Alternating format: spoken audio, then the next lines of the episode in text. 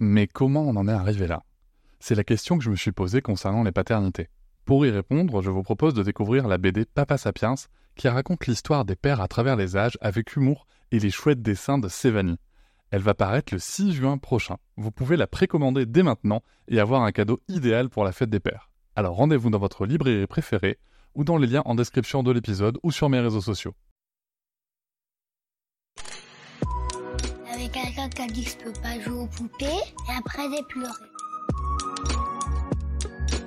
Bienvenue sur Papatriarcat, le podcast qui réfléchit à la parentalité au XXIe siècle pour l'affranchir du modèle patriarcal. Bienvenue dans cet épisode bonus. Je tiens avant tout à vous remercier énormément car si vous pouvez l'écouter, c'est que vous soutenez mon travail tous les mois et c'est grâce à ce soutien, grâce à cette énergie et à vos écoutes que le projet Papatriarcat peut continuer, que ce soit en podcast ou sur d'autres supports. Et je vais maintenant vous laisser tranquillement découvrir ce contenu exclusif et je vous souhaite une très bonne écoute. Bonjour France. Bonjour Cédric. je suis ravi de te retrouver euh, pour parler euh, encore une fois ensemble, mais sur un autre sujet, puisque tu es sophrologue. Tout à fait. Eh bien, moi, je ne sais pas ce que c'est la, sophrologie. En tout cas, je, m'en fais une idée, mais, euh, mais je ne connais pas dans le détail. Est-ce que tu peux nous expliquer, s'il te plaît, en quoi ça consiste? Alors, de façon très, très brute et très rapide, en fait, c'est ça se pratique oralement. Donc, nous, on travaille avec notre voix. Et ça va être un ensemble, en fait, si tu veux, de, méditation corporelle. On travaille beaucoup aussi avec la, la respiration, donc euh, sur la mmh respiration, sur la relaxation, et avec la visualisation aussi. Donc c'est ce qui va un petit peu, souvent on me demande c'est quoi la différence entre la, la, méditation en pleine conscience et la sophrologie? La méditation en pleine conscience, tu vas être vraiment dans l'instant, tu prends conscience de ce qu'il y a autour de toi dans l'instant présent là maintenant. Euh, en sophrologie, on travaille aussi avec de la visualisation. Donc, euh, par exemple, des projections, euh, c'est pour ça aussi qu'on travaille notamment avec des sportifs. Ça fait partie du champ d'action, on va dire, de la sophrologie. C'est de travailler avec des sportifs, par exemple, qui préparent une compétition. et donc, du coup, on, voit un petit peu la compétition qui se passe du coup, de façon positive, quoi, qui se passe plutôt bien. Et justement, c'est l'autre question que je voulais te poser, c'est euh, donc tu as parlé des sportifs, quel, euh, quel, type de personnes viennent te voir sur, euh, quel sujet, qu'est-ce que tu traites? Alors, la sophrologie, ça peut être vraiment tous les publics, donc du sportif à la personne âgée qui, la personne âgée qui a des douleurs, ça peut être pour les addictions, du coup que ce soit la cigarette, l'alcool, les troubles du comportement alimentaire, la grossesse, la préparation à l'accouchement. Euh, les enfants, les adolescents, pour le manque de confiance en soi, par exemple. On travaille beaucoup là-dessus, sur euh, l'accompagnement aux émotions. J'aime pas trop dire gestion des émotions, mais sur l'accompagnement aux émotions. Euh, moi, à titre personnel, je suis plus sur les enfants et la grossesse, mhm. la femme enceinte et la douleur. après, après, voilà, ça peut être vraiment, vraiment tout public, tout, tout âge et toute, toute question, toute question, quoi. C'est vraiment très, très, Très très bas. Ça peut être aussi du bien-être. Hein. Ça peut être vraiment euh, sans qu'il y ait euh, entre guillemets un problème. Souvent on dit si j'ai pas de problème, est-ce que je peux faire la sophrologie? Ça peut être, euh, ça peut être aussi vraiment pour du bien-être et pour se faire du bien à soi, quoi, tout simplement.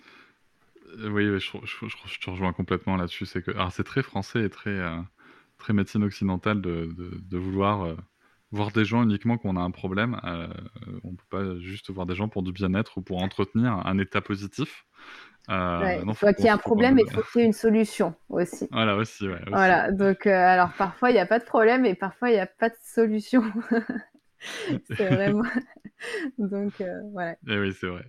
Et, et, je suis ravi d'apprendre que, que vous, tu utilises beaucoup, enfin, tu utilises beaucoup, en tout cas que la visualisation fait partie des outils de, de l'astrologie, parce que moi c'est quelque chose que j'utilise beaucoup en tant que thérapeute. Et, et, c'est vrai que les gens ont souvent tendance à, à, alors, je sais pas si ça te le fait en sophro, mais les gens ont souvent tendance à, être toujours émerveillés euh, ou très étonnés, déjà d'avoir réussi à visualiser, et, et de l'état dans lequel ils se sentent après. oui, oui, oui, ça me le. Alors, ce qui est marrant, c'est que déjà, je vais un petit peu euh, rassurer peut-être certaines personnes. Si vous n'arrivez pas à visualiser tout de suite, ce n'est pas grave. Parce que moi, du coup, on en parlait dans l'autre épisode, mais euh, moi, la première, ma première expérience de visualisation a été un flop. Et, euh, et voilà, pourtant, six ans plus tard, j'arrive très bien à visualiser et j'en ai fait mon métier, entre guillemets. Donc, donc c'est pas grave de pas y arriver tout de suite. Euh, mais effectivement, c'est très puissant. En fait, c'est des outils qui sont très, qui sont très puissants et euh, avec les adultes, mais aussi avec les, avec les enfants, quoi. Et, euh, et ça permet, ça permet beaucoup de choses. Mais effectivement, même avec les petits, souvent on me dit, est-ce que c'est possible? C'est possible. Alors ça, tu vois, justement, euh, tu, le disais euh, en présentant ton champ d'action et, tu viens de le ressouligner, euh, les enfants, parce que moi, en fait, au départ, tout à l'heure, à, l'instant, quand tu, as dit le sujet, ça peut être les enfants, je pensais que genre, c'était les sujets parentaux, tu vois. Non, donc non, vraiment, tu fais de la sophrologie avec les enfants. Ouais. Oui, alors ça peut ah être aussi un sujet d'accompagnement de, émotionnel pour les parents, mais, euh, mais aussi, moi, je pratique beaucoup avec mes enfants. Et effectivement, alors, on, pratique évidemment de façon très différente selon si c'est un enfant euh, de, de, 8 ans, par exemple, qui a un schéma corporel euh, très développé, ou si c'est un enfant de 3 ans, ou si c'est un nouveau-né, parce que c'est vrai que moi, je travaille avec tous les, tous les, tous les âges. Euh, beaucoup avec des petits parce que finalement c'est ce qu'on fait moins, c'est ce qui est moins fait. Mhm. Donc avec un enfant de 3 ans, enfin à partir de 2 2 3 ans, on va être vraiment sur des exercices très ludiques. Alors effectivement, on va pas travailler beaucoup sur la visualisation parce que c'est très compliqué de faire visualiser un enfant de 2 ans. Euh, par contre, on va être beaucoup sur la respiration sur des exercices très ludiques. Euh, par exemple, ben, pour la respiration, faire des bulles de savon, euh, faire un espèce de ping-pong avec une, une, une, une, plume. Voilà, donc par exemple, vous faites souffler l'enfant euh, au-dessus de sa tête, il doit maintenir la plume en l'air en, en, soufflant, donc des petites plumes de, travaux manuels, loisirs créatifs. Euh. voilà, les bulles de savon, ça fait travailler aussi beaucoup la, la respiration, souffle dans des pailles. Donc ça, c'est vraiment des choses voilà très très faciles qu'on peut faire à la maison. Et puis après, il y a plein de petits de petits exercices au niveau corporel qu'on peut faire. Euh, qui euh, aident l'enfant déjà dans leur schéma corporel, parce qu'à 2-3 ans, c'est pas toujours évident. Et, euh, et puis aussi, du coup, d'accompagner avec de la respiration, etc. Ça, ça permet vraiment d'accompagner les émotions à un âge où c'est pas toujours évident de les exprimer par les mots. Et puis, et puis où, les émotions débordent aussi, aussi un petit peu de temps en temps. Donc nous, c'est un vrai outil à la maison. Et, euh, et, du coup, moi, je fais pas mal de petits ateliers, mais très ludiques, tu vois, pour les enfants. Euh, parce que, en fait, l'idée au début, pour les petits, c'est vraiment... Euh, les ateliers, c'est pour s'amuser, quoi.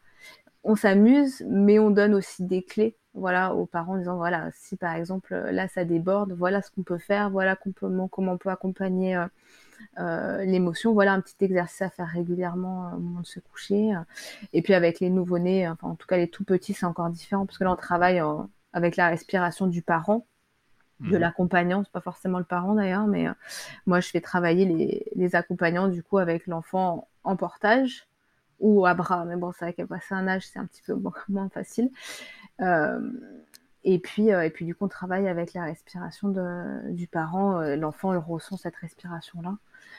donc, donc voilà un petit peu et puis après, bah, sur des enfants plus grands, on se rapproche vraiment effectivement de, de la sophrologie adulte, euh, même si c'est pas tout à fait pareil, mais en tout cas, on peut visualiser, on peut rentrer sur des, des exercices qui sont moins ludiques et un petit peu plus, euh, même si ça reste, qui dit enfant dit ludique de toute façon, quoi. Et euh, alors, je, suis assez euh, intéressé ou interpellé ou, ou euh, comment dire? Moi, ça, m'intéresse beaucoup. Tu as évoqué le fait que même avec un nourrisson, on peut, on peut faire de la sophro en utilisant la respiration de, de l'accompagnant. Je trouve ça super intéressant. Bah, tu sais, moi, je m'en suis rendu compte. En fait, à la base, j'avais jamais. Euh, parce qu'en sophro, en cabinet, on reçoit à partir de 8 ans, quoi, par là. Pour les plus jeunes, mmh. après, euh, certains thérapeutes reçoivent des ados, quoi. Euh, mais du coup, moi, j'avais travaillé avec des enfants plus grands. Et puis, en fait, je me suis rendu compte que ça marchait entre guillemets avec la respiration du parent. Un jour à la maternité, euh, je venais d'accoucher de mon deuxième, où c'était bah, la, nuit de la Java, je crois qu'on appelle ça, euh, la nuit de pleurs, je sais, où euh, c'est une catastrophe, tu passes une nuit blanche, etc. Et en fait, en désespoir de cause, en fait, je l'ai pris contre moi. Et j'ai essayé de me calmer moi, tu vois, en faisant des exercices de, ah respiration, en me disant, ok, ça va pas du tout, ok, essaye de te calmer toi. Et en fait, je me suis rendu compte que ça l'apaisait quasiment instantanément. Alors, il y a un peu des deux, je pense. Quand tu apaises le parent, tu apaises l'enfant, hein, déjà, parce que c'est vrai que quand, euh, en tant que maman, en tant que parent, en tant qu'accompagnant, quand tu es dans un état émotionnel au bord de la rupture, c'est très, très compliqué d'accompagner un enfant dans, dans, son émotion, dans ce qu'il vit, etc. Euh, et puis là, en fait, je me suis rendu compte qu'effectivement, il calait, en fait, sa respiration commençait à se caler un petit peu sur la mienne, tu vois. Et c'est très, très rigolo à observer. Et donc, du coup, j'ai continué. J'ai continué euh, de cette façon-là, euh, ben, à proposer régulièrement le soir dans notre rituel du coucher. Il y avait une petite séance où c'était moi qui respirais forcément, qui calquait la respiration, etc. en portage. Et après, bah, j'ai continué avec d'autres enfants. J'ai proposé ça, euh, du coup, euh, à d'autres, voilà, en, apprenant aux parents euh, voilà, certaines, certaines techniques de, de respiration. Et alors, c'est pas, pas toujours miraculeux, qu'on disait, il n'y a pas toujours une solution au miracle, mais généralement, ça aide bien. Après, effectivement, il y a toujours ce truc de se dire, moi, je me dis, est-ce que c'est parce que tu apaises le parent que t'appelles l'enfant indirectement? Est-ce que ça joue vraiment sur l'enfant? Il y a toujours cette chose où moi-même j'ai pas la réponse, euh, mais que euh, quand même, bon, finalement dans les faits ça ça marche entre guillemets. Euh, et, bon, c'est plutôt finalement c'est c'est l'essentiel, c'est que ça apaise tout le monde quoi. Alors c'est très c'est très rigolo parce que moi personnellement, si tu veux, ma fille, je, bon, je pas forcément souvent puisque elle est encore à l'été à trois ans passés, euh, et, c'est souvent sa mère qui l'endort avec, avec une tétée. Euh, mais quand je l'endors, j'ai constaté que, euh, en fait, tant que moi je passe pas dans une respiration comme si moi je voulais dormir, je, peux, je, peux, je peux essayer autant que je veux. Ça, ça, marchera pas. Alors pour le coup, ça arrive aussi que je m'endorme avec elle. mais mais j'ai noté ça et, et, et, et en, en, me disant, d'un autre côté, euh, si en effet l'ambiance autour d'elle, c'est de rester éveillé, tu vois, si l'ambiance respiratoire, on va dire, c'est de rester éveillé, bah, il n'y a pas de mouvement à suivre, quoi, tu vois, il n'y a pas de, résonance à avoir. Et euh, est-ce que c'est quelque chose qui ressemble à ça? Ouais, ça peut ressembler. Oui, c'est ça. Bah, c'est euh, après quand tu es entre cet état entre la veille et le sommeil, mmh tout se modifie. En fait, ton état de conscience se modifie un peu. Euh, ta respiration se modifie, ton rythme cardiaque se diminue aussi, tu vois. Donc en fait, euh, effectivement, bah, ça, ils le ressentent. Tout, tout se ressent forcément puisque tu as un rapport euh, bah, quasiment corps contre corps, enfin même pas quasiment, hein, avec un nouveau-né, voilà.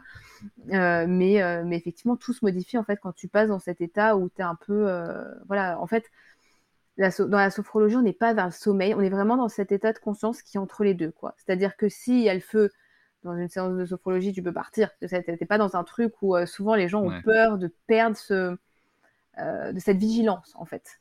Voilà. Mmh. Euh, tu gardes cette vigilance ou si jamais il y a un truc qui se passe, tu peux complètement sortir de, du truc et, et, courir si tu as besoin de courir.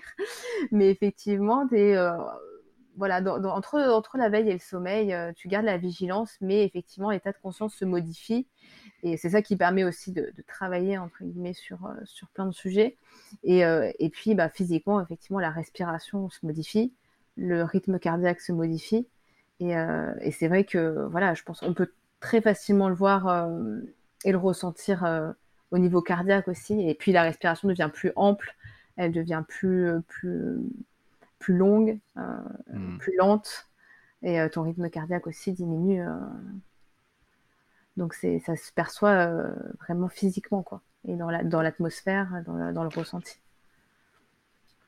Ça rejoint un peu, pour le coup, euh, pour finir sur le, sujet de sophrologie et nourrisson, euh, j'ai l'impression que ça rejoint un peu ce qu'on s'est dit dans l'épisode général, où finalement, prendre soin de soi, en tout cas agir sur soi, ça, ça agit aussi sur, sur les enfants et, et, et sur l'environnement, en tout cas, que, dont nous sommes peut-être pas le centre, mais en tout cas pas grosse partie prenante. Oui. Tu. Vas-y, vas-y. Oui, oui, euh, non, mais c'est vrai que je, pense par rapport à notre quotidien, pas forcément nourrisson, enfin ça dépend quand tu t'arrêtes au stade du nourrisson, mais c'est vrai que nous, c'est notre euh, peut-être un de nos piliers euh, au quotidien en famille. Euh, parce que effectivement moi ça me permet en tant que maman de me recentrer d'avoir mon temps pour moi aussi. Ça fait partie de mes de mes soupapes en fait ma séance à moi ça fait partie de mes soupapes qui me permettent de, du coup, on en, a parlé, mais de recharger ma, euh, mon niveau de patience, de bienveillance, de remplir mon, de, oui, de remplir mon réservoir. Et puis, bah, ça me permet aussi de les accompagner eux, de leur donner des outils. Mais effectivement, ça me permet déjà à moi d'avoir, euh, ça a l'avantage de pouvoir recharger mes batteries en 5-10 minutes. C'est ah assez rentable parce que c'est pas euh, forcément une séance euh, où tu vas partir, je sais pas, deux heures à la salle de sport. Alors c'est bien de le faire aussi, mais en tout cas moi, ça, quand j'ai pas beaucoup de temps dans la journée, ce qui est quand même assez fréquent, euh, ça me permet d'avoir ces petits moments, voilà, où, je sais que je peux avoir ma soupape, quoi. Et du coup être plus euh, effectivement à l'écoute ensuite. Ah oui, être sur, être sur quelque chose de 5-10 minutes pour, pour récupérer, c'est oui, c'est rentable, oui. C'est rentable. Il va falloir prendre rendez-vous. Après, euh, voilà, c'est des petits exercices. Euh, voilà, il y a plein de choses, mais on, travaille aussi sur des petits exercices. Euh. quand on fait des séances, on fait pas des séances de, de 10 minutes, heureusement, parce que sinon les gens viendraient et repartiraient.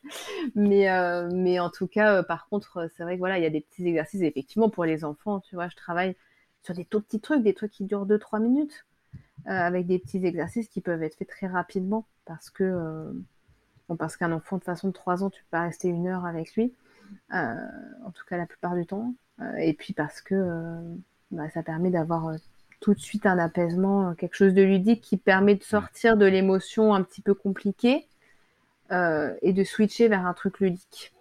Et il faut que ça reste, il faut que ça reste sympa quoi. Donc et, c'est vrai que voilà, ça peut, ça peut apporter de l'apaisement pas, pas trop longtemps.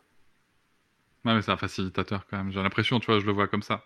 C'est, euh, des outils qui vont faciliter euh, euh, un apaisement ou, ou, ou, une préparation pour, pour une situation d'après. Quoi. C'est ça. Bah après, il y a deux choses. Il y a la sophrologie, on va dire, que je pratique en suivi, tu sais, et du mmh. coup, où effectivement, tu vas être sur un travail plus de fond et puis, il y a euh, celle que je pratique au quotidien avec mes enfants, où ça va être effectivement des petits outils, ou ceux que je propose pour les tout petits, où ça va être des outils qui vont permettre euh, bah, justement effectivement de faciliter le quotidien, de désamorcer une crise, de euh, d'accompagner un coucher. voilà, en fait, on travaille pas forcément sur sur les mêmes choses effectivement. voilà, avec une personne qui va arrêter de fumer, et puis, euh, bah ça va être quand on reçoit la personne, ça, voilà, on va être sur des séances qui vont être plus longues. Euh, moi, ce que je fais aussi, c'est que je propose toujours des exercices à faire et des outils justement à mettre en place à la maison, parce que je pense que le, après, c'est l'idée, c'est de rendre la personne autonome aussi. Donc on fait un travail, mais l'objectif c'est de rendre la personne autonome. Même si c'est pas, tu vois, au niveau business, c'est pas le meilleur, euh, c'est pas le meilleur ouais, à prendre. Mais je trouve que c'est vraiment tellement mieux parce que effectivement, voilà, l'objectif c'est de rendre l'enfant autonome et euh, les personnes qu'on accompagne le plus autonome possible et que et moi ce que je dis, l'essentiel c'est que même si vous voulez ne pas reprendre rendez-vous, c'est très bien. Quand on me demande euh, ce que ce qu'il faut que je reprenne rendez-vous. non, pas forcément, et au contraire, si vous avez plus besoin, c'est super. Et, euh, mais effectivement, euh, un facilitateur de quotidien dans tout ce qui est émotion. De toute façon, qui dit enfant, dit émotion un petit peu jaillissante. Et du coup, euh, quotidien de parents parfois sportifs. Donc, donc voilà, ça, permet de, faciliter les choses, quoi. Ce que tu expliques, je te rejoins à, 1000% et merci de l'avoir dit parce que c'est important. je l'ai écrit moi sur mon profil Instagram pro à cédric.austin. Euh, c'est que le premier objectif, un des premiers objectifs d'une personne qui vous accompagne, c'est euh, que vous passiez d'elle. Voilà. Si c'est pas dans si c'est pas dans l'équation, pour moi, ça va pas. Merci beaucoup. Vas-y, tu veux rajouter quelque chose peut-être? Oui, effectivement. Enfin voilà, quand on commence à vous prévoir 10 euh, séances à l'avance, moi ça a été toujours un, un warning et c'est ce que je dis aux gens.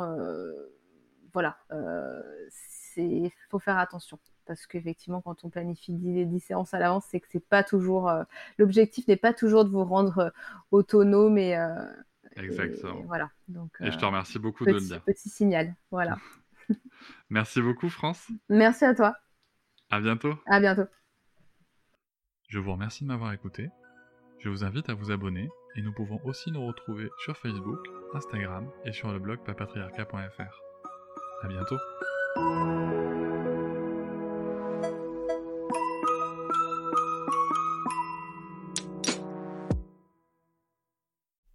Hop, c'est encore moins. Si tu veux soutenir le podcast, tu peux aussi t'abonner à Papatriarca Plus et découvrir chaque semaine un épisode bonus en plus des 60 déjà disponibles. À découvrir sur tes applis de podcast comme Pocketcast, Castbox ou encore Apple Podcast. À très vite.